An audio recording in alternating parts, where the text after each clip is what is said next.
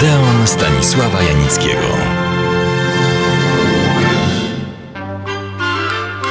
Szanowni Państwo, pierwszy raz tak uroczyście do moich wspaniałych słuchaczy się zwracam. Powód jest szczególny. Otóż doszedłem do wniosku, że czas nieubłaganie biegnie, nie tylko pamięć wiotczeje. Wydarzenia stają się coraz bardziej mgliste. No cóż, jesień nie tylko w przyrodzie, jesień życia nastaje. Więc może najwyższy czas, żeby taki jak ja, ostatni Mohikanin, co to jeszcze poloneza wodził, opowiedział swoją osobistą, przeżytą, a nie tylko przeczytaną historię filmu. Na procesie 10. muzy wystąpię zapewne jako jeden ze świadków koronnych. A trochę poważniej, bo tak całkowicie serio jednak nie potrafię. Żyjąc tak długo i w tak ciekawych, obyś w takich żył wiecznie czasach, niejedno widziałem, niejednego doświadczyłem i mimo, że bywało pod każdym względem różnie, jakoś prawie nikt nie ma do mnie pretensji. Jak to się stało?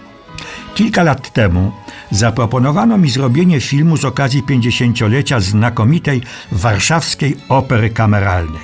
Ewenement światowy, ale wiadomo jak to bywa, było za dobrze, więc należało to nieco zepsuć.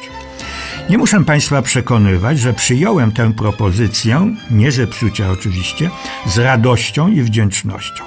Po pierwszej wielogodzinnej rozmowie o koncepcji filmu, możliwościach finansowych, przyznam, że dosyć męczącej, ośmieliłem się zadać dyrektorowi Warszawskiej Opery Kameralnej, panu Stefanowi Sutkowskiemu, niedyskretne, ale istotne pytanie. Panie dyrektorze, proszę mi powiedzieć, jak i co trzeba robić, żeby przez 50 lat prowadzić tak świetną, wartościową placówkę artystyczną, choć naokoło niemal wszystko się zmieniło. I wtedy usłyszałem: nie wolno robić głupstw. Tak, może to jest recepta na życie. Nie robić głupstw. A robimy je przecież bez przerwy. Mój znakomity operator, pracujemy już ze sobą 30 lat i serdeczny przyjaciel Krzysztof Tusiewicz, tak właśnie zatytułował film, który zrobił o mnie, choć protestowałem. Nie przeciwko tytułowi, ale robieniu filmu o mnie. Więc rozpocznę tę częściową, rzecz jasna, autobiograficzną opowieść od pierwszego filmu, jaki widziałem. Pytany jestem o to od niepamiętnych czasów.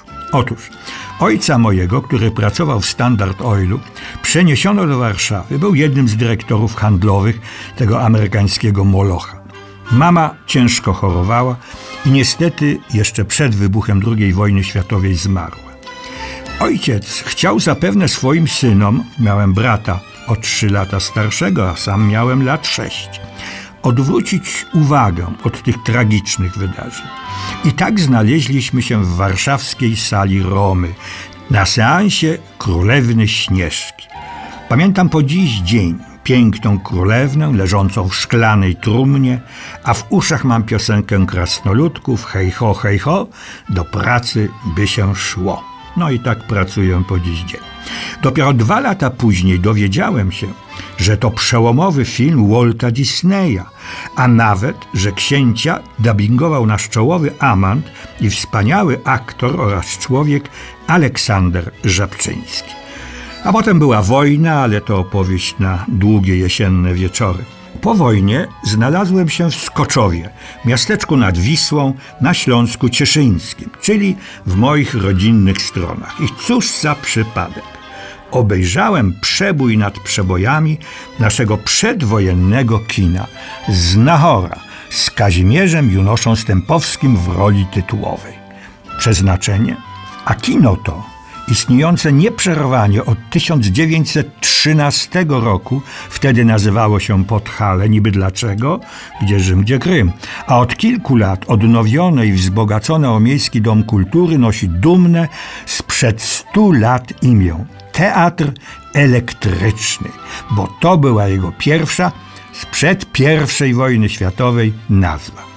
A 2 moich wujków, Antek Skrzypek i Karol Flecista, stanowili zespół muzyczny przygrywający w tym świetlnym teatrze do niemych filmów.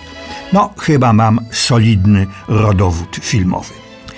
W końcu nasza rodzina, ojciec ożenił się po raz drugi ze wspaniałą naszą nową mamą oraz zamienił przedwojenną ropę naftową na piwo, więc zamieszkaliśmy na terenie ówczesnego bielskiego browaru, tak haniebnie zrujnowanego przez powtórny, ale szczególnie bezmyślny i tępy kapitalizm. Z opowieści ojca znałem kapitalizm od nieco innej strony.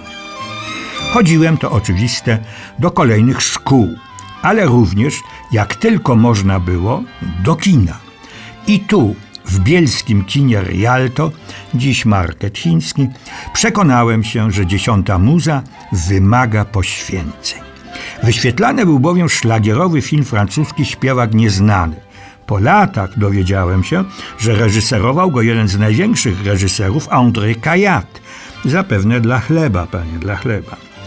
I zdarzyło się nieszczęście. Dosłownie na 2-3 godziny przed seansem stłukły mi się okulary. Nie muszę mówić, że okulary były wtedy ze szkła. Bezgraniczna rozpacz.